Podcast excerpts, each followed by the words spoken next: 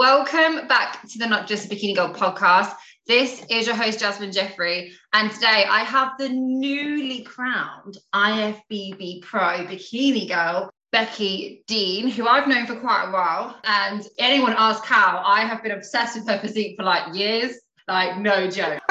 Listen to the podcast with Phoebe and you'll see a bit of an insight into that. So, welcome, my lovely, to the podcast. And Thank congratulations. You. I hate, I'm sure you're getting that a thousand times right now, but um, another congratulations. Thank you. Thank you so much for having me as well. Welcome. I appreciate it. So, Thank I want to start this episode a little bit differently. Usually, I kind of ask the question, not who, what, what makes you not just a bikini girl at the end, but I kind of want to start at the beginning. So, before we get into the juicy stuff, the competing. I want to know who is Becky away from competing and how, maybe like who was Becky before competing as well? Yeah, I am um, 30 years old, which a lot of people don't expect. I think probably just because of the way I act. yeah. Like, get those G's in a bottle, send it my way. Thank you. I, I think everyone thinks I'm like 24, 25. I genuinely just think it's because the way I am. I don't act like a 30 year old. So yeah, I'm 30. I am from Warrington, but recently moved to the Wirral, which is near Liverpool. Um, because a lot of people don't know where the Wirral is. It's like this magical place. But um, yeah, it's near Liverpool. I am a physiotherapist and have worked for the NHS for five years now. I work in elderly medicine, so that is quite interesting as a day to day. Absolutely love working with the old people. Um, but yeah, that is something that most people don't know about me. Obviously, it's not really something I can post about or would like to post about. But yeah, that is my day job. So I am now part time as a physiotherapist. I do three days a week in a hospital. I am also a part time personal trainer and part time online coach. so I do a big mix. But this past year, I'd say I have focused a little bit more on building up my online coaching and personal training. And it is something I absolutely love and is probably something I'm going to merge more into over the next year. But I like the big mix of everything I've got going on at the minute. They all sort of interlink together. So I've got a nice little system going on at the minute. Um, what else? I absolutely love food, which most people know, and I love baking. So I wasn't baking on prep for obvious reasons. I made that mistake last prep. I was baking all the time because I was obsessed with food, as you are. And I baked for PCA British Finals, and it was the stupidest thing I ever did because I put it on my Instagram saying, Does anyone want baked goods? And I had 30 orders to make in my peak week. what? It was the stupidest thing I was going to make for me and Jess, I think. I put it on my Instagram. I I literally, my peak week turned into Cal was like, sit down, don't stress.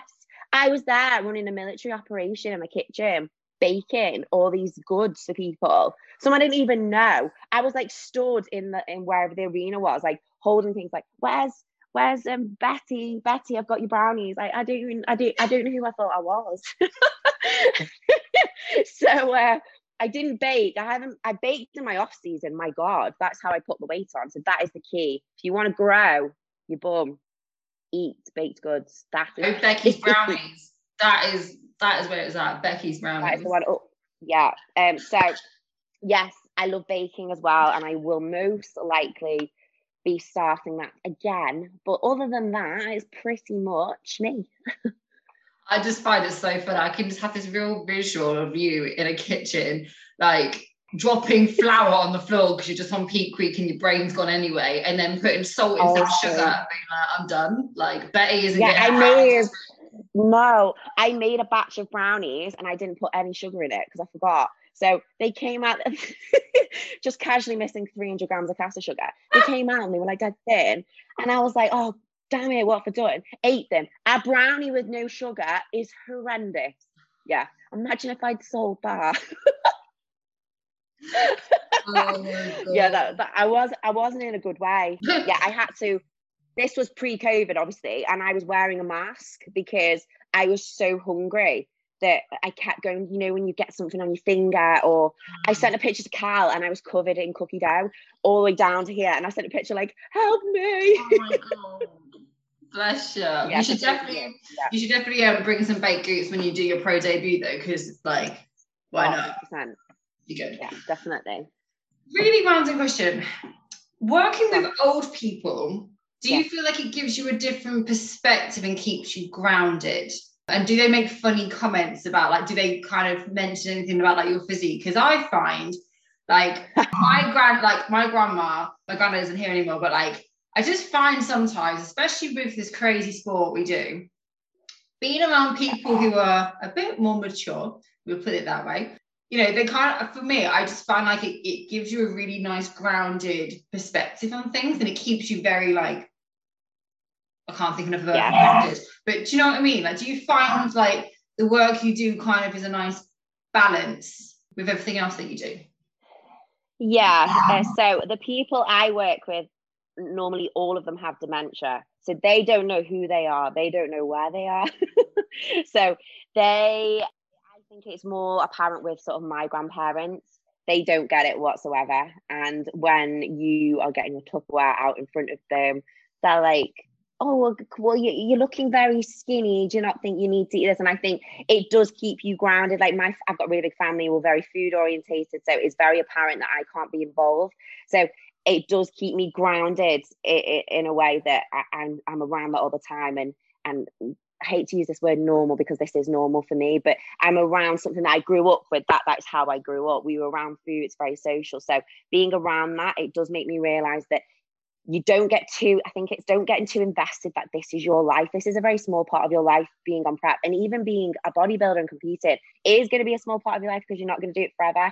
So it's really nice and difficult, obviously, at the same time, to be around that because it makes you realize that yes, this is what your life is going to be like after and not get too invested in it and, and get caught up and then when you're out of prep it's such a shock because it really is when, when like even now it's been two weeks and it's so it's so difficult and you know it's going to be difficult but I think being around people like that, being around your family and friends who have no idea about this sport, don't get it whatsoever, and then it, it's not a shock. It's not a shock when you when you come out of it. So I think it is really important um to be on. But the old people, oh my gosh, like they they yeah my grandma when i see her she's like oh my god you are horrible. Look at look at you you're so skinny. Oh my god they're, they they're savage aren't they grands bloody hell. they are savage yeah. They she yeah they they don't get and you know what? I don't even try and explain it to them because their generation it's just not something women did to get your clothes off get you get your kit off in a bikini on stage yeah they they don't get just we just can't i don't really talk to them much about it to be honest yeah i think sometimes you have to be like you just kind of pick and choose when you want to try maybe educate on some bits and then it's like yeah you're just it's just not going to happen today just no sometimes there is just no point Sounds cute though. Like she now has one calorie spray in her kitchen just in case I come round and I need to use it. Oh, she's so cute. And she has sweet in her house now. And it's really funny, right? When we go out to eat somewhere, I'm like, oh, Gran, you got any sweetener on you? She's like, yeah, yeah, got the sweetener. And she literally has sweetener in her bag for me whenever we go out. And That's I adorable. It's just hilarious.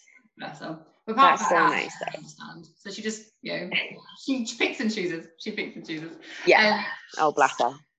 So what got you into competing originally then? So I've always been sporty. Always, I've trained ever since I was about I say trained. I've been in a gym since I was about 18 and always really loved that sort of side of thing, pushing yourself. But I probably took it a little bit more seriously, probably about four or five years ago. I was in a gym. I've, well, I've been in a couple of gyms that there's quite a lot of bodybuilders, competitors around. And I saw quite a few girls and seen quite a few girls on Instagram starting to do it. And I thought, oh, that looks interesting. And thought, oh no, I'd never, I'd never, I won't give that a go. I'd never be able to be good at that. But someone approached me in the gym, a coach, um, local around here, and he said, Do you compete? I said, Oh no, it's something that I have thought about. And he went, You do really well in bikini, you know. And ever since then, I've thought, Do you know what? I'll just give it a go. If I, it was more walking in the heels that bothered me, because I'm not a, I'm not a typical girly, girly girl. You started off as Rest 408, didn't you? Uh, yes, I did. Yeah, I, I think I had a really small heel. you loser. Look, I'm really weird now. I just remember people's shoe sizes like off the top of my head and it's really fucking weird. And I remember what shoes they wear. Like that's just me. I'm just I'm owning it. I love it. because when we Um, posted you once, Katie's like, because obviously not many people wear Caress 48 anymore. She's like, Katie messaged me going, is that a Caress 48? I just want to double check. I was like, yeah, yeah, it is. Sorry, I was looking on the site. Yeah, I was looking on the site at the time and I was like, oh my God, what the hell do I choose here? And I thought, well, I'm really tall, so I don't want to go for like a massive heel. But then looking back, it doesn't like they don't they just don't look as good as the one. What was the one I wore the other for finals? You know. Yeah, they just don't look as good. They don't make your legs look as good either. But I was completely clueless at the time. I was just like, let's just go for the small heel. But yeah, it doesn't make your legs look as good, does it? No, but I just thought I'd give it a go. Um, if I fall flat on my face, I fall flat on my face. Oh no, I did a photo shoot first. That was what it was. I thought I'll do a photo shoot, see if I can actually do the process, but obviously not to that level. And really enjoyed that process. And then the year after, I just went for my first show just to give it a go. And here we are. Yeah, I love that because you do hear like it is important sometimes to not go straight into it. And I always do say to people, like, try a photo shoot prep. Like, it's a good kind of like gateway into it. And it's so cool to hear you say that. You tried a photo shoot, and then obviously it's like a test run before you really go into it properly. Like, do you would you kind of recommend people generally to do that if they are like potentially not too sure to kind of do the like what did the photo shoot prep teach you which helped you going into like your first year competing and like the rest of your competing years as well Yeah, um, hundred percent. I've got a lot of clients now who are wanting to sort of think about competing. I say to them all, I've actually done it with a with a one of my clients recently. Do a photo shoot first because yes, there's a higher level of dedication there rather than just a standard diet for a holiday. Uh, but you don't have to push it to that ex- extreme where you are sort of pushing your your boundaries a little bit. I think it it taught me that it was a hell of a lot harder than I expected it to be and also it, it's it's more when you're on a standard diet you can go off track say you're going to a wedding or a birthday or you know a big event like that you can just sort of it's okay to go "Oh, just have a piece of cake because in the grand scheme of things if you're on a diet it doesn't matter if you have a piece of cake but for competing and like sort of even for a photo shoot you, you've got that element of being in the normal world and being around social occasions when normally you you, you want to join in and it, it's not being able to. That is such a shock to the system. And i think that's probably one of the most difficult things is trying to lead a life outside and around other people that aren't competing and aren't on prep and don't understand this process. It's it just it's a huge shock to the system and it takes such willpower and it's very very difficult to be i've been to countless weddings now and social occasions like that where i have literally sat there everyone around me is drinking eating trying to go jag trying to give you food and you're sat there like no and you've got to say no so i think that the mm. photo shoot was the biggest eye opener for me that I actually couldn't do things like that if I really wanted to look good in front of the camera. So it's a huge, it's a really, really good idea. If you're thinking, yes, I'd love to get on stage, please do a photo shoot first because I think you will be in for a shock of how hard it is. You'll get to that stage at the end where you're super happy, you're lean and you look great. But if you were competing, you've probably got another six weeks on top of that where you're going to have to push it further. And I think people don't realize how much of a sacrifice it is and how difficult it is. So definitely do a test run with the photo shoot. See how you get on. If you hate it, you definitely know not competing is not for you. But if you love it and you think you can take it further, then 100% give competing a go. Yeah, I agree with that a lot. I do agree with that a lot. Like even thinking back to when I first got into competing, I think you I think I agree with you in the sense that learn like the social situations were the hardest bits to kind of get your head around.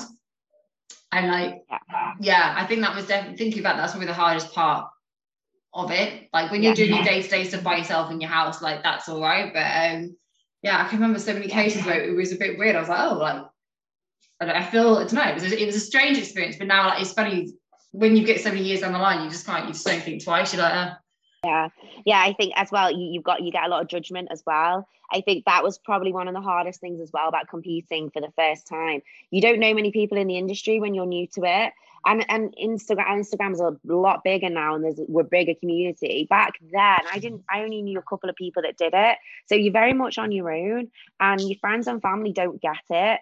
And I think it's having that sort of um willpower in yourself to sort of ignore the judgment because if you do get it, you get it left, right, and center. like people at work, um, people in supermarkets. Like even you go you go in your Vibums in a crop top and you, you're like an alien to people. And but like and then and then you've got you got your family and friends, the people closest to you. You you get judgment from them. And when you're on your own, you've not really got anyone to talk to because you've not made the friends in the industry because you've not really done it before. That was the hardest thing I struggled with. But now my circle, my community, I've got so many friends now the gym I go to, we're all on similar paths. And I've met so many people through competing. I've done this now. It's my second season. My family and friends get it. The journey, the journey has been so much easier this time round because people understand it now and realize how important it is to me. So I think doing a photo shoot as well on that sense is dealing with that judgment and can you deal with it? Like I remember the first time I posted a progress picture in my knickers on Instagram, I got so much hate, like so much hate from people. Like, oh, who do you think you are posting that? And I, I got a lot of I got a lot of judgment from people closest to me as well because it was just something I'd not done before and people didn't get it. But now it's like my Instagram is just me half naked. Check out my Primark underwear and leaving it, living. Literally. Isn't it funny? Like your first progress, I found like my first progress photo, I was like, I'm gonna wear my nice underwear, I'm gonna, you know, make my hair look nice, I'm gonna make my makeup nice. Now I'm like, screw it, you're gonna get bed head hair and two pound underwear and you just gotta live with it and still like the photo. yeah, so no one's got time for that. No. So we did not we, you did it. Um, you did PCA, that was 2019, right? Yeah was the goal when you first got into competing, or even like after your PCA season, was the goal to get the pro card, the IFBB pro card? No way. No, that was that didn't even come into my head in 2019. I wanted to do the first time a PCA show and see how it went. That was it.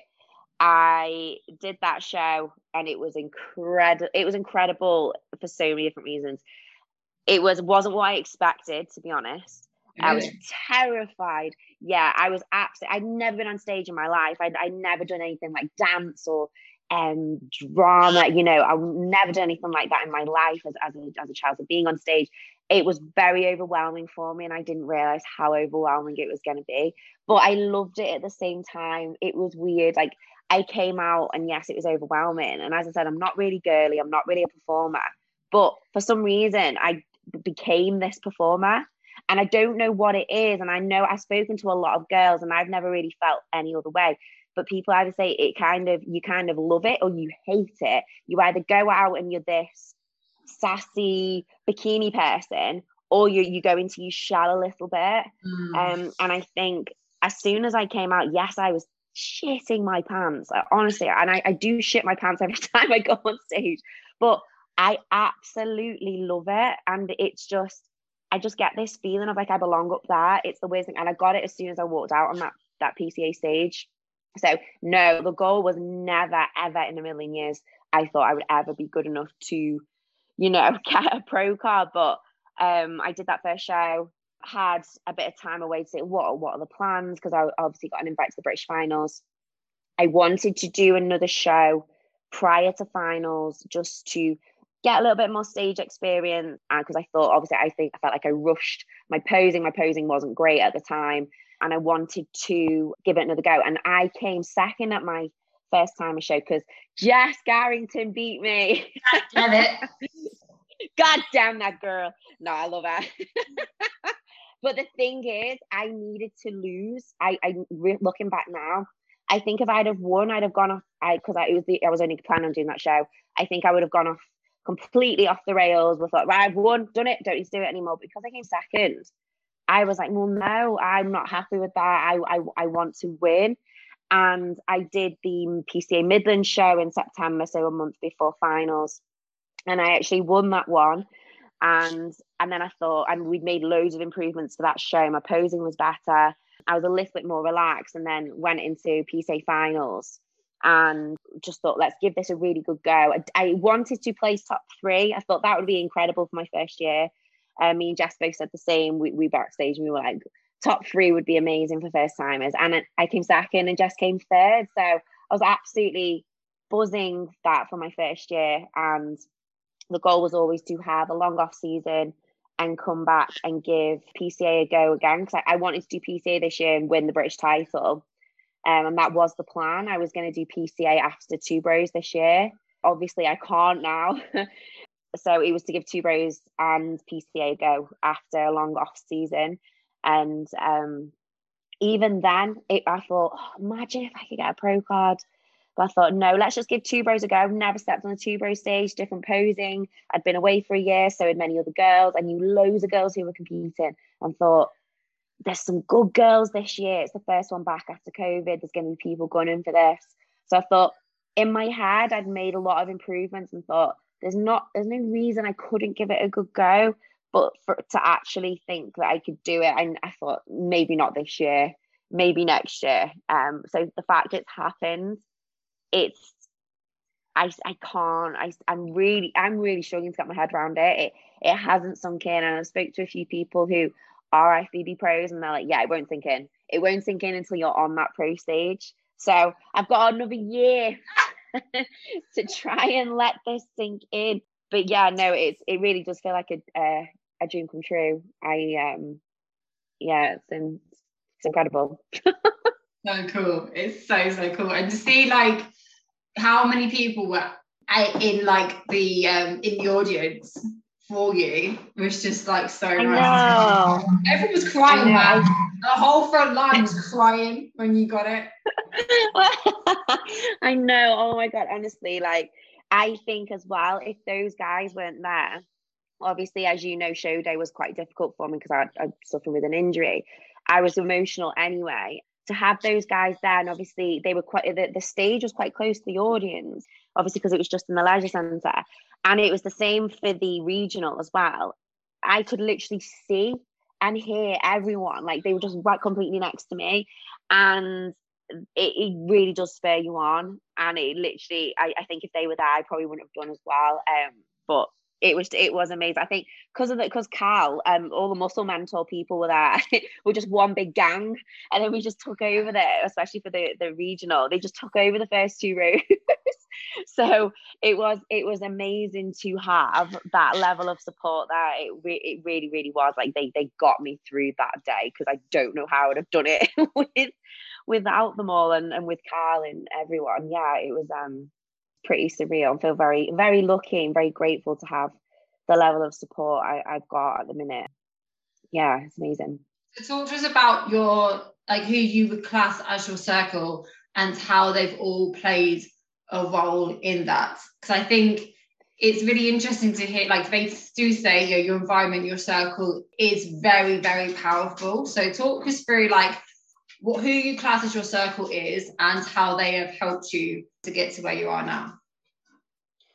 So obviously got to start with Cal, my coach. I started with Cal in 2018. He was already an amazing coach, but obviously since then he's progressed into probably, I'd say, in my opinion, one of the best in the UK in, and even in the world.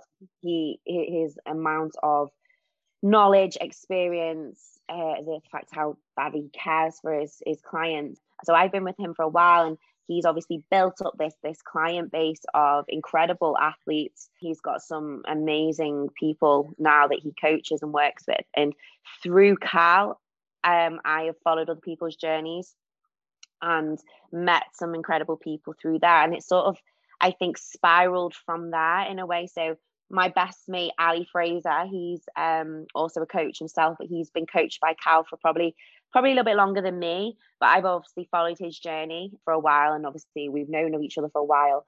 We became we became closer over sort of lockdown and became training partners. And he his level, obviously, he's an incredible coach himself, trains incredibly hard. We're very, very similar. He pushed me through my off season. He literally leveled me up, never let me miss a session, never let me miss a rep. He he really carried me through. Not just training, but because we were going through a lockdown, it was incredible, incredibly hard for everybody. Even from a, like a support point of view, he just kept me completely sane. So I can't thank Ali enough. he's he's literally just been amazing. And through him, um, I've met Dougie, who now trains at my gym, who's also an incredible competitor um, and has got a really bright future ahead of him. So he's he trains in my gym. And he uh, trains incredibly hard. So being around him all the time is inspiring. Obviously, Charles, Charles Pickstock. Um, she is my posing coach, and that's how we met. But she's a really, really good friend, also an amazing physique, amazing competitor as well. She also trains and works at my gym. So my gym at the minute is such a support system for me where it's not like a commercial gym. Everybody in there is is there for a real reason. We we're there. We've got our own goals. We all work really, hard. We all support each other. We all buzz off each other when we do well. So going in there, you can't help but feel buzzed and like you want to work hard and it's just such an amazing environment to sort of thrive in as a competitor and as a bodybuilder so i can't thank everyone down at elite strength and performance on the wirral for just being there and being around them and for their support because it really has pushed me through there's times i've gone in on prep i've been crying on the leg press and then someone will then give you a spot give you a bit of a talking to and it just means the world and I, I it, it really does make a huge difference having that incredible, incredible environment around you. Because if I was doing this on my own, like I did for the first time, I definitely would not be where I am. And for them to all be there uh, for my shows, it just meant even more. So when I won, I wasn't just winning for me, I was winning. As cringy as that sounds, I felt like I was winning for all of them as well. And I know a lot of the guys I'm training around, they uh, their goal as well is also to get a pro card one day. So I think because I've done it it's really made me think, well, you know what? I can do it as well because this is my circle. So I kind of feel like I want it for myself. I want it for everyone around me as well because I literally wouldn't be where I am if it wasn't for those people. Gosh, it's really emotional then. it, it, really does. It means everything though, doesn't it? Like it really does. Yeah. It's they they don't think they're probably doing. They're like, oh, just you, know, you say thank you to them. They probably think, oh, I'm not really doing anything. But for you, like, it means so so much. And I love the fact that like you and Jess are just like, you know, Mary Kate and Ashley, the Olsen twins back in the day. You two, you remind me of those two. Um, because like you're always at her shows and she's always at your shows. Like I always notice yeah. that. Yeah, like so so me and Jess met obviously PCA first time is I I only knew who Jess was a few weeks before the first time is because she met Carla. Oh, where did she meet Carla? Was it body was it body power? I don't know, it was something, an ex or something. And Carl messaged me a picture of her and was like, This is your competition. And it was a picture of a bloody arse at um, Black Ice Bikinis. And I was like, Oh my God, who is this girl with these glutes? What the hell? And then I thought she's going to be an absolute bitch. But I'm not. I'm just. I'm going to see her on show day, and she's going to be a bitch. She's going to hate me. She's going to beat me. And then we met on show day, and oh my god, she, I, we just clicked like that. Like, I've never met anybody who is the same as me because obviously, as I said, I'm not girly. I've always been quite into sports, and I got on with, guys a lot better. So I've always felt a little bit like I have got close girl mates, but they're girl I've grown up with, so they've just been there since I was little. But uh, growing up and as an adult, meeting women, it was always men I got on with better. So when I met her, I was like, "Oh, you're me." And then since then, even though she's probably was my biggest competition in my first season, I even even we were just best friends every day since we met. We would speak. We'd be there for each other. We carried each other through our preps she then carried on competing the year after when I was in my off season. I went to all the shows, apart from the Alicante one. Um, went to all the shows, just completely, just we've just been behind each other this whole time, and she's literally just the best person I've ever. I just don't, I just don't know what I would have done without that girl. Um, she, she's just, she's just been there every single day for me, and people have this warped view of bikini girls, um, who are outside of it that we're all bitches, we're all horrible, we're all sort of vain and we don't get on, but it couldn't be further from the truth. And obviously, I had that opinion going into it. So I thought, oh God, this is to be a really bitchy sport. And it couldn't be any further from the truth. And meeting Jess was just, just completely proved that. Like, she's literally going to be my best friend forever. like, even after we stop competing, she's, yeah, she's just, she's just incredible. I can imagine um, you and Jess like in the old folks' home being like, Do you remember that time at PCA FaceTime? and then sharing some baked oats together. yes. that literally will be me and Jess. So I want to. The next thing I've written down here is scale weight. Oh my god! I hope my dogs are going to shut up at some point. Um, yeah, it's about scale weight because you gained a considerable amount of weight between PCA first timers and two bros, and I know there's a lot of stuff, and I guess like you know there is kind of that worry of like how much weight to gain and are you gaining too much and blah blah blah. But like mm-hmm. the difference between your PCA and two bros is next level. Even you in your off season, like you still looked ridiculous. And like when I was seeing how much you weighed, I was like, in my even in my own head, I was like, God, she's holding that weight bloody well. like I wouldn't have, wouldn't have thought that. But obviously, if you were potentially had the limitation of, oh, I've got to oh, you know, I put on too much weight, you might not have made the progress you made. So, like, yeah, about the differences with the scale weight obviously put into mm. you know do mention your height as well because obviously this is kind of relative to you and you're a tall lady yeah. as well. But did you have any moments where you were a bit like oh this is i'm really having to detach myself from this scale when actually this seems like quite a hard thing to do? Does that make sense? Yeah 100% so i weighed 55 kilos at my pca finals in october 2019 I then went into an off season until July this year. So nearly, so a year and a half, 18 months, nearly two years. I think my heaviest, let me check my happy scale. I think I was 78 kilos at the end of my off season. Kind of gutted I didn't make the 80 kilo mark, not gonna lie. that would have been pretty cool. We'll go for that this time. Oh, I'll make it this time easy. So yeah, I was 70, I think I was 78, 78 and a half kilos. That would have been February this year. I then on stage for the regional, I was 60. 4.9, I want to say. So I was nearly 10 kilos above my previous stage weight which and I was leaner, which is ridiculous. like, so obviously I am five foot ten. That is really, really important to mention.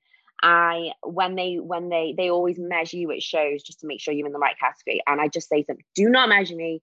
I am the tallest one. I will be category Z, whatever, category H. I'm always the tallest girl on stage, always. Yeah, me and you need to like I need to try and turn pro and me and you can be next to go because I'm just like yes. You're yeah. yeah, you're taller than me. And that's weird. I remember I saw you the day and I was like, How are you taller than me? I never meet girls that are taller than me. I think George I think Georgia, um, who Cal coaches as well, she did the regional with me. I think she might be the same height as me. Um, but yeah, yeah, so the, the, I rarely it's it's basically the, the tallest category in bros is, is five foot seven plus. So I'm five ten. So I'm way above that, like as you would be. And so I'm generally normally the tallest on stage. So 78 kilos probably seems like a lot, which it is, but relative to our height, that is probably why I carry it quite well what's really important to note though is yes I, I got if I had weighed 78 kilos the the couple of years before I would not have looked like I did at all. The mm. reason I looked like that and carried it so well is because my off season was so productive even despite the fact we were in lockdown and I spent a lot of it not in a gym not being able to progress properly. But the time well I, I i made do with what i could do. I just bought a barbell and plates and got really strong um, I didn't let any of that slip. I didn't miss a session. I think I probably missed one session in 18 months. I didn't miss a session. I didn't allow myself to not re- to regress at all.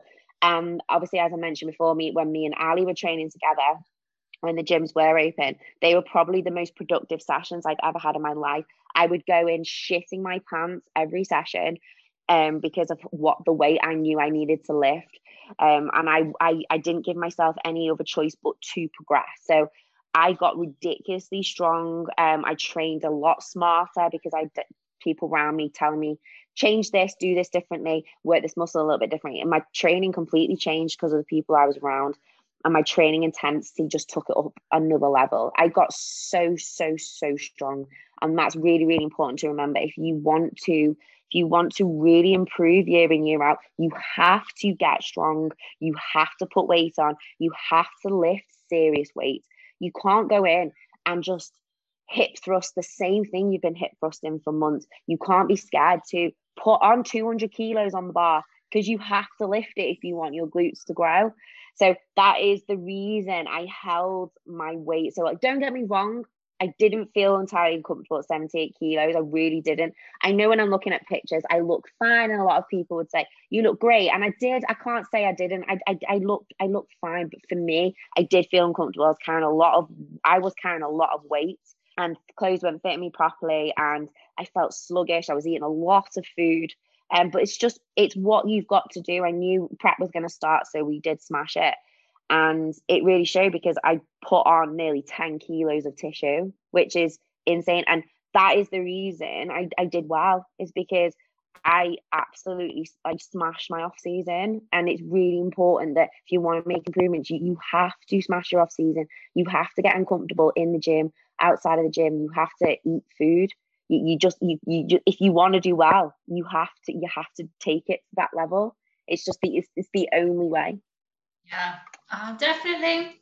But then there's people, you know, there's that team where there's not team, but you know what I mean. There's that other side where people feel like they can only gain like a certain amount of weight, like post show and all this sort of stuff, and it, it is tricky. Like it is tricky. And obviously, the other side that we mentioned about before we started this podcast is, you know, the side where you have to stick to a meal plan. That is the only way. That's all you can do. like, yeah, I think for people who haven't got you know, the support system or haven't got a coach yet or who are kind of first starting out, I think it can feel a bit of a minefield because you've got people that feel very strongly about gaining loads of weight, not gaining loads of weight, doing meal plan, not yeah. doing meal plan. And I feel like, I don't know about you, I for me personally, I've just kind of thought, well, okay, I'm just going to take myself out of this equation. I'm going to look at all the perspectives. It's the same thing with politics, right? Some people are left wing, some people are right wing everyone has their opinion, but you mm-hmm. choose where you want to sit in that spectrum. I think it's the same thing with bodybuilding. You have to kind of yeah. take it as what it is, but not feel like you have to be doing exactly the same. Like I remember there was a lot of pressure last year and the year before to stay a certain amount of weight. But if you would have done that, you wouldn't have made the improvements. You probably wouldn't have got your pro card. No, exactly. But I think what's important to also note is that I did do a mini cut as well halfway through my off season. So I think if, if you lose control straight after you've competed and gain a lot of weight, which you need to gain, you need to gain weight, that's important. But it's then when it's gone past a couple of months and you're still rapidly gaining that weight, that's not, you need to do it in a really controlled way. You need to slowly build that food up. You need to slowly get yourself back to and, and every all your systems normalizing again. Get yourself to a health point of view before you start pushing. You can't just come finish competing and go right. Let's go. Let's push food that that's not going to work especially if you're doing an 18 month two year off season you are gonna get fat. Yeah so you need to make sure that you've got a really good plan in place a really good coach who's who's going to guide you through that but you can't push for two years you can't. You so we pushed and i then did i think i did a couple, a couple of month mini cut lost quite a few kilos and then pushed up again the body's going to be really nice and responsive then to the food and training and then you're going to be in a really good place then. Get body comp back in check to then push again. So if you can keep a relatively good body composition throughout i think you're going to put yourself in a really good position then to prep well and then do well and be successful in, you, in your competing. So i think if you're doing a very very long off season you've got to obviously have a really good plan in place. Know when you're going to probably pull it back a little bit and then mentally if you know you're going to do a mini cut you know, let's push it now because I'm going to feel a little bit better in a few weeks when we start to put it back, lose a few kilos. So it's important to remember you can't just smash it. You, you can't just smash the food. I mean, you do for a few weeks, but no, you, you need to have that plan in place and you need to have um, the sort of discipline to sort of stick stick to it and build it up slowly. That that that is the, the sort of ideal ideal world, really. Mm, yeah, I agree. I do agree. So I want to go into like the food topic because we mentioned about this yeah. the podcast. Yeah. Let's start off with something fun because I've been noticing you're putting oats in freaking air fryers. What the hell is this? What? Oh god. Well, I literally I don't know why I didn't get an air fryer sooner. I've seen people on Instagram using them. I thought, oh, that looks good, you know, like just for potatoes, things like that. I got an air fryer probably about a month ago and it's changed my life. I put everything in that air fryer potatoes, chicken, veg, oats, saurine. The only thing you shouldn't put in there is broccoli. do not put broccoli in air fryer, it turns to charcoal. I ate it on prep and I still couldn't swallow it, and that's how bad it was. Yeah, so you can pretty put much put everything in there except broccoli. So I thought because I, I have baked oats all the time, I was having this on prep for ages, I was having it on my previous prep. So I normally put it in the oven for 15 to 20 minutes. But I thought, let's just whack it in the air fryer and see what happens. Five minutes and your oats are done. Not 20 minutes, five minutes in the air fryer. Honestly, the top goes a little bit crispy, but the inside stays a little bit gooey, but it goes like a muffin consistency if you put a bit of baking powder in it. Oh my God, it just makes life and prep so much easier when food is just there and ready and you don't have to do much prep. You don't have to wait for the oven and, and washing up as well. You don't have to wash, you literally wash the little tray. It's a game changer. So if you've not got an air fryer, get an air fryer, especially on prep, because it will make your life so much easier. But yeah, baked oats, air fryer, five minutes, bosh, done. Bosh. I, I can't remember the last time I actually looked. I was like looking over my saucepan, like frying. I can't even think of trying to do that now. I literally wrap the meat in my air fryer and it's like, boom, done. Yeah, it's just so much easier. Yeah, 100%. Definitely get one.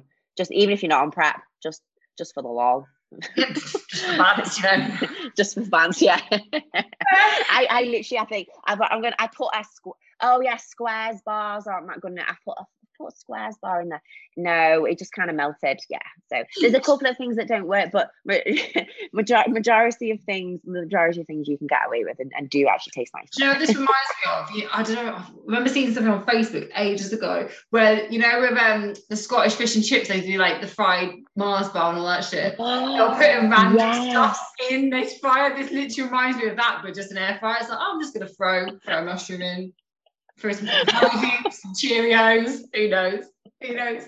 So I yeah. want you to talk about perceptions around like food because we both mentioned that sometimes we feel like we're kind of on we don't feel like we're we are bodybuilders but do you see what I'm trying to get at how I'm trying to breach this kind of topic because we spoke about like I think it's hard when there are some people that um you know are full on meal prep which is amazing I do meal prep most of the time, right? Most of the time, yeah. I just haven't got time to think.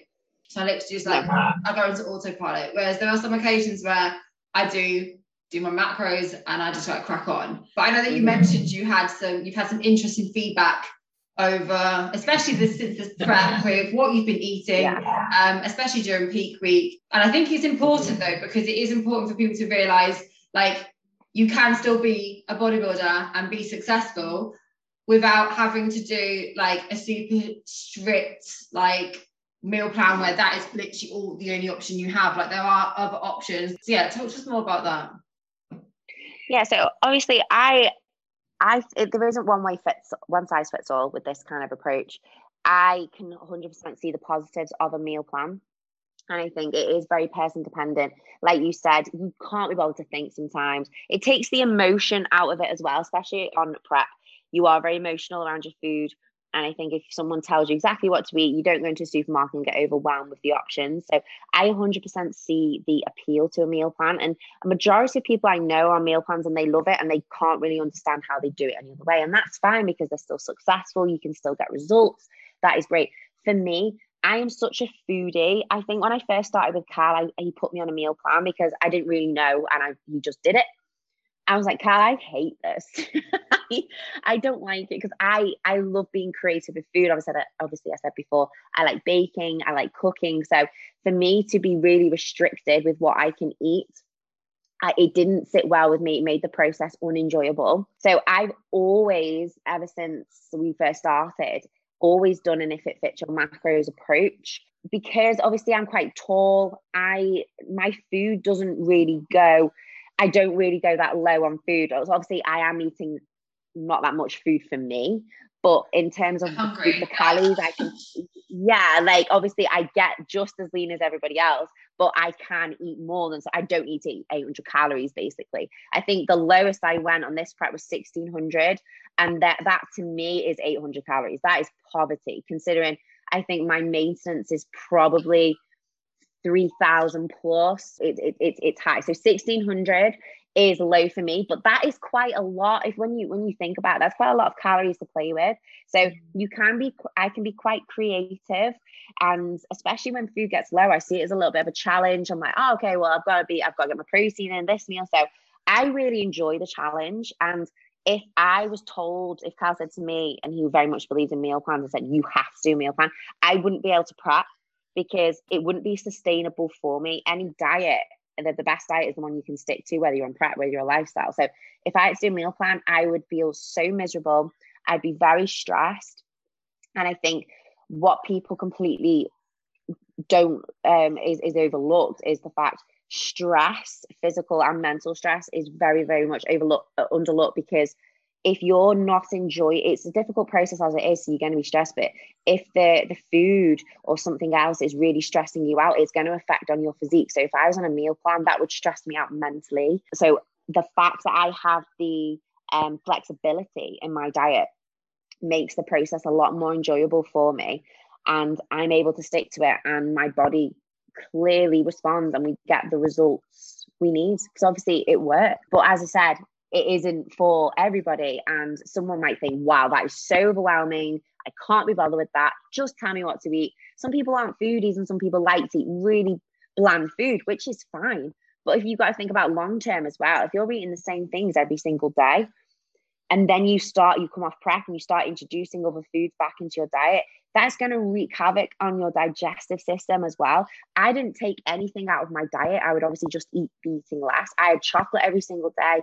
I had a wide range of fruit, vegetables, carb sources, meat, yogurt, everything. There was nothing I didn't eat. And my digestive system's been really good this time around. But can you imagine if you're eating chicken, rice, and broccoli?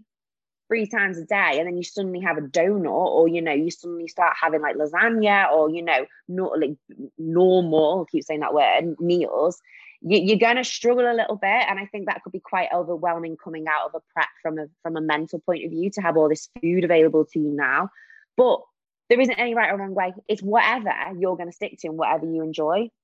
So going back to what you said in my peak week i a lot of people do comment because I post my food a lot and they're like, why are you eating that? How can you eat that when you're dieting? And I think I just I do try and educate people that there isn't one way fits all. But I had, like I said to you before, I had this one girl, she messaged me in peak week. I think I was having raspberries on oats or yogurt or something. And she was like, You're in peak week, why having raspberries? And I was like, I thought it was a joke. I was like, Oh, right, okay, ha. And she was like, I'm not allowed raspberries in my peak week.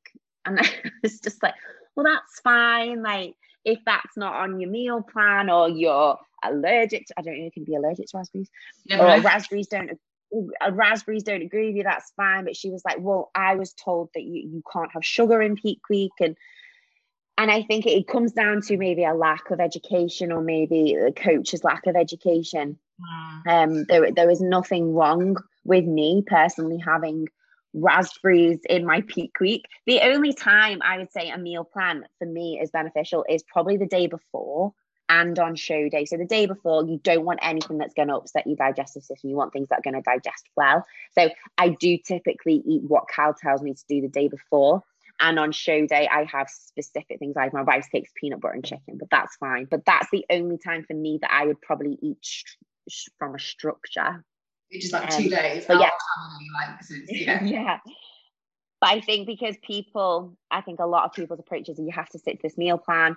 And it is quite an old fashioned way to think that you have to only do it this way. And I think it does, coaches do sort of say that to clients. And I think they get quite, when they see someone else doing something different and they're like, well, why are you doing that? And I can't but it, it's just people it's just different people's beliefs and and approaches really and um, but hopefully people would feel more confident and comfortable to maybe uh, maybe do like you. I think that's a really nice balance. You have a meal plan but you're educated enough to know that you can if you if you're not at home and you you need you've not got that meal made you know that you've got 30 grams of protein to hit in that meal or whatever and you've got you can make that choice yourself. So i think that's a really healthy approach. You know what? think, i've just yeah i've just learned that like any other way increases my food focus and makes me stressed out and actually just makes the whole situation really bad. Like either way, if I try and be full on macros, I find that I think I overthink the macros. I overthink it, and then I start, and it just it gets too much. If I do full on meal plan, again, I feel like sometimes it gets too much. I feel restricted. So I literally like I sometimes like go literally week by week or day by day, and it's like right Mhm. today, I really do not want to be eating that chicken. So use my head, Jasmine. I know what I'm doing. Like I'm not a coach, Yeah. but I think a lot of us I think a lot of us think we don't know a lot, and it's like, well, actually, you do. Like, yes, you pay someone else to not think about it, but if you actually, if you had a gun to your head, you could probably figure out how to make you know, macro that meal plan, what meal one. Do you know what I mean? If you really had to. And there's so many times where like I'm doing events and I'm, you know, I'm my focus is making sure I've got everything I need for my event for my business. So naturally, my stuff sometimes goes out the window. I forget toothpaste every single time I go away, right? I forget sometimes I bring like some of my meals with me and some of them I forget. Do you know what? Sometimes I've brought meals with me to events and gone, this tastes bloody naff. Like my cream of rice tastes shit when it's cold. I can't stand it. So. I'm not going to prep something when I know I'm probably not really going to enjoy it. And the same thing with like, I actually quite like buying shop bought chicken because it tastes nicer Yeah. than the chicken that I've prepped that's been sitting there like in my car and it's a bit like, bleh, bleh. do you know what I mean? Yeah. So Yeah, yeah, yeah. that's personally how I've kind of, that's the point Yeah. I've got to just because of my life. I feel like I just don't like being put in a box because when the Yeah. situation happens, when it's a different situation, different scenario, if I try and be too rigid, I get really stressed out. If I just flow with it and be like, right, today, oh, whatever, I'm just going to macro mm-hmm. track, like it is what it is. I think that's how I've been able to kind of do my dieting phase I'm doing right now, relatively calm and everything going fine. And I think sometimes Joe has a bit of a panic, like Fitex. Jazz, you got to stick Donut. Jazz, you've got to stick to your plan. I'm like, Joe, it's fine. Like, even if I haven't got my scales with me on that day, I can pretty much like for that one meal, I can like ballpark figure what it is, and I overestimate it, so I'm fine. And it's mm-hmm. like most of the time, I think That's I, that's a really healthy way to look at it. Yeah. I ain't got time to be stressing about like one gram of chicken. Do you know what I mean? I'm just like Yeah. that. Exactly. I think sometimes you you you got to think of what you said. Like you've got to think of like the longer term. Like long term, is that one meal that you kind of had to ballpark? Is that really gonna impact your ability to do what you need to do for the rest of that year? No. But if you get stressed out about it because you feel like you've got to do a certain way to be a bodybuilder, then that's when long term you're it's like getting that negative connotation with what you're doing and making it stressful. Yeah. So yes, I think people get really confused and I'm just saying with you, like sitting there in my chocolate bar. They're like, I thought you dieting. I'm like, yeah, this is 200 calories. What? yeah, I used to have to like move away whenever I was eating chocolate in front of people, especially at work. I felt like I had to move away because people were like, well, you're dieting. How come you eat chocolate? And it's just couldn't be bothered with the judgment. Now I just eat food. And if you've got a problem with it, then you, you just have a problem with it. That it's fine. But like I think the way you said to have just not feel so stressed, like, oh, I'm not, I'm not trying like 250 grams of chicken.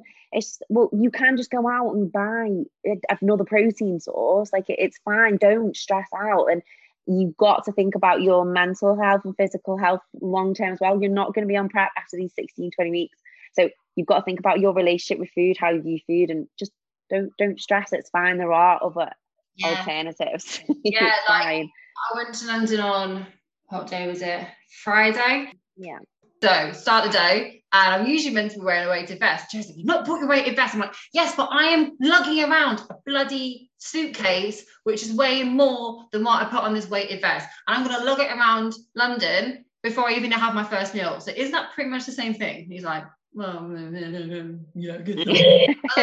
Great with that then. And then I just kind of you you know when you go out sometimes like sometimes it's it's hard to kind of go go 100% to like the carbs and the fats and stuff. So like that Friday I was like, oh, like it's I'm finding it quite difficult to find like low fat things. So I thought, well, I've got 1900 calories to play around with. I'm literally for that one day going to stick to my protein goal and just hit calories. Does it matter? No. But that that that that's all I've ever done. I've never done that. even on prep, I would never do. So obviously, when I would be when I have my um carb um, my refeed days, Cal would be like, you need to eat 450 grams of carbs. So of course I would that day, but that was only two days out of my prep that I would do that. So I never ever uh, carbs and fats have always been interchangeable for me. I'm more a carb person anyway, so my carbs would be big, would be higher than my fat. Obviously, would anyway, but I would always choose a carb source over a fat source. Yeah, no, I would never. I've always tracked calories and protein. That is it. So it takes out another element of stress, but it works. Obviously, when I'm doing my refeed, I need a fun. I needed that 450 grams of carbs because we need to see how I'd respond, and that's fine. But that's the only time I would ever track carbs, like look at my carbs. And so again, it, it, it, it the way I've done it, it just shows you don't need to be. I didn't need to be that specific with certain things, and it really did take an element of sort of stress stress away for me. It made it made the way I was tracking food so much more enjoyable because I had that flexibility to just play with protein and calories and come up with meals that fit fit those targets. And I just much enjoyed it and much more it was much more enjoyable for me. Um and obviously worked. So obviously it worked. And it, it, it does work. There you go. I've done it. I, I've literally chopped and changed this whole dieting phase, and it's just like I, even I went out for like meals and I was just, I literally sat there, I was like, I probably should be stressed, but I just don't feel stressed because I just feel like I'm fine. Like it's easy to find chicken. And I was like, everyone was really like, everyone was who was really, really surprised. I was just like, I probably should be stressed right now, but I'm really just not. And I feel like it's fine. And then obviously oh. waiting the next day, Helen, I won't know weight. I was like, well, by me not being stressed, it's literally just showing exactly. how much that stress can exactly. Like it's mad. Yeah, 100%. So now you are a pro, changing the direction now. Now you are a pro. what has ch- has anything changed with your mindset or how you approach things, potentially how you see things? Has the mind of Becky changed since becoming pro? If so, what has changed? Um, I, you know, as I said before, it hasn't sunk in. I kind of feel like I'm going to wake up and they're, they're going to message me and say, We made a mistake um, we didn't choose you. so I I still am struggling to digest it. So in a way, nothing's really changed. I think I can't even comprehend getting on stage with these women next year who I've followed for years, who I've looked up to, who the, these women are just incredible to me that I, I just don't think I just don't think it feels real. So you need to ask me that question probably in a couple of months because I still feel like me. Like I go the I've been going to the gym and I'm just me. I'm just back in work and I don't think it's changed. I don't think anything's changed as of yet. I guess in a way it's probably just giving me that confidence uh, that I am good enough. Like I when I when you're backstage, obviously I know you're not competing a little while, but I know you'll have felt this. You know, when you're backstage and you're all pumping up and all these girls are glazed up in bikinis and they all look insane.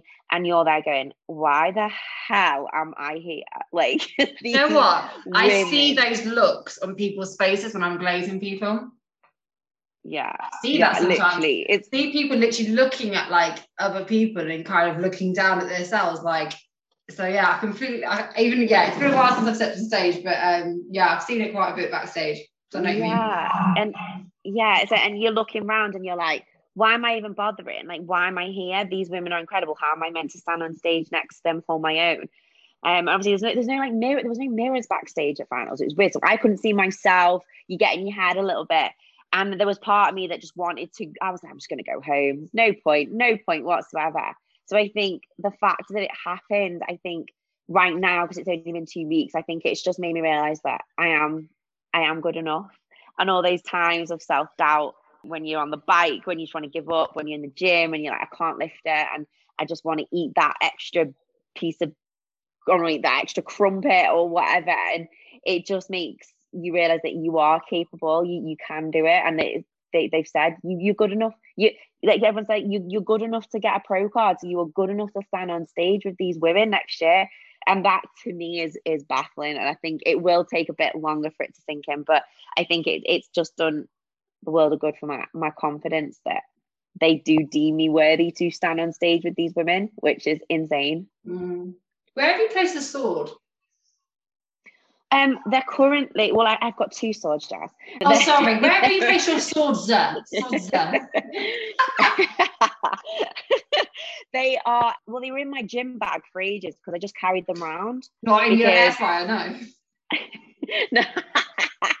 Not quite. Um, no, they're just literally in the corner in my front room because I don't know what to do with them.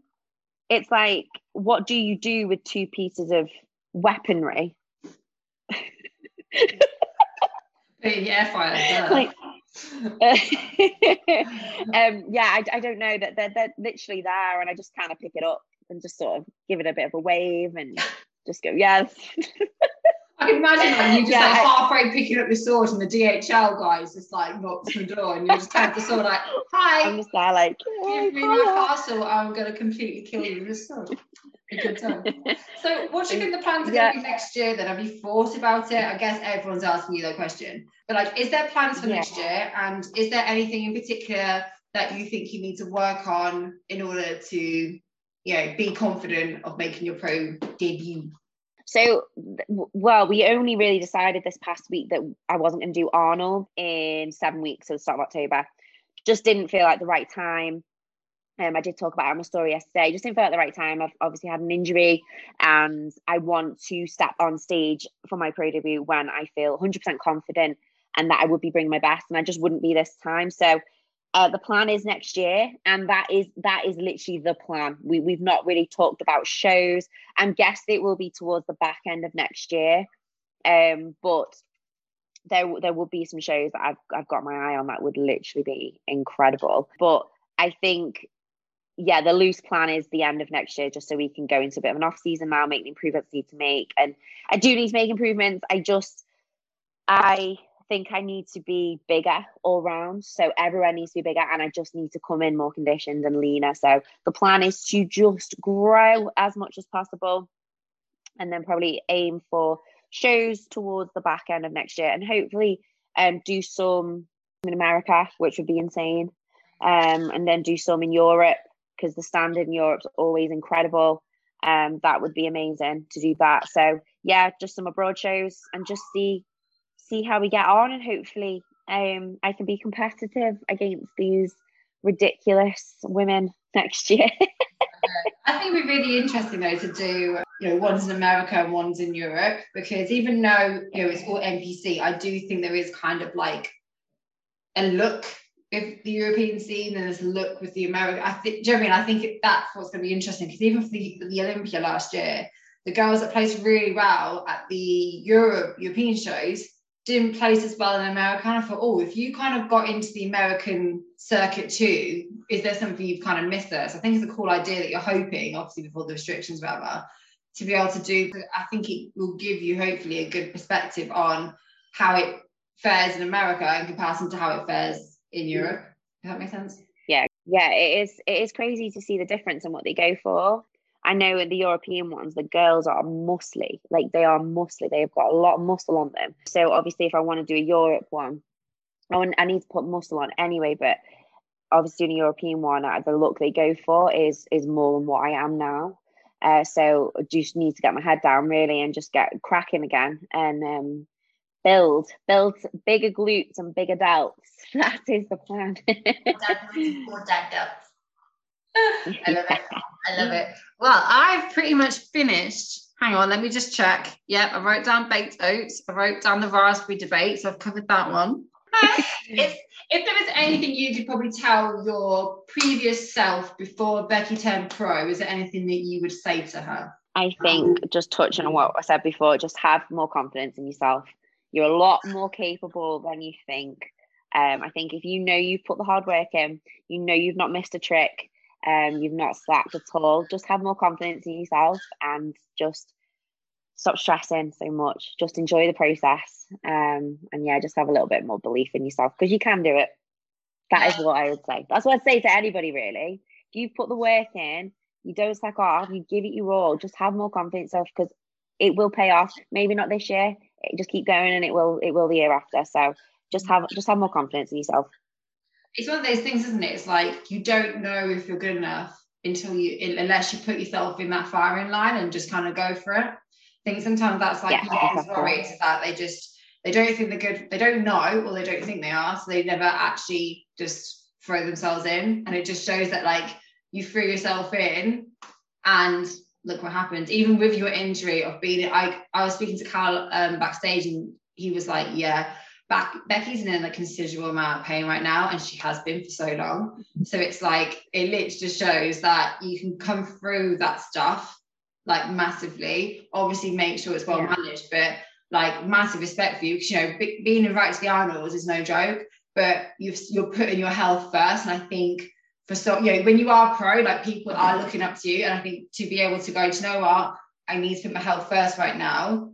I think it's just it's yeah, it's like major major respect and credit to you for doing that. So Oh, thank you. Thank you. It means a lot. Yeah, I think as well, like I, I did that story yesterday, and obviously because I have I am a pro now, and uh, people will be looking at my journey a little bit more now. And I think it I don't like to paint the picture that prep's always a positive thing and, and I'm always happy and it's all it's been really plain sailing because it hasn't. I think it's important to be a little bit more transparent and say, yeah, you are going to compromise your health. Yes, you're going to pick up injuries maybe, but you need to know when to step back. I think there is a time when someone's like, no, crack on, you can manage this, let's push it because you've done the hard work, you're here now, and that's what was in my head. Done the hard work. I'm gonna be, I'm in, I'm in shape still to do the show. But it it's talking to people around me, I, I it wasn't the right time. So I think it was really important to explain that yes, it's difficult and you are going to push it physically and mentally, but there is a, a line and knowing when to step back is just as important, just so you can come back even better the next time. So I do think it's important to be a little bit, and I, I hope to be a little bit more transparent now. Because I always like to use social media as a positive thing, and I don't like to moan or anything like that. But I think now it is important to be a little bit more transparent now. More more people are wanting to get into the sport, young girls who might not understand the process. I think it's really important to explain how I was in pain. I was in a lot of pain for that show and um, I think now it's very important I do take a step back, get my health back in a good place again, and then we can just come back next year better. Um, but yeah, no, it's really important I think to be as honest about this process as possible because it is difficult, and you do get you do get injuries, and you are pushing your health um, past its boundaries. So people need to know that before they even consider going into something like this. yeah, totally agree, mum. Well, I'm going to leave it there, but thank you so much for coming on. No, thank you for having me. Thank you for having me. And I really enjoyed it. No, you're very, very welcome. And I hope you guys listening have enjoyed this too. And we'll see you in the next episode.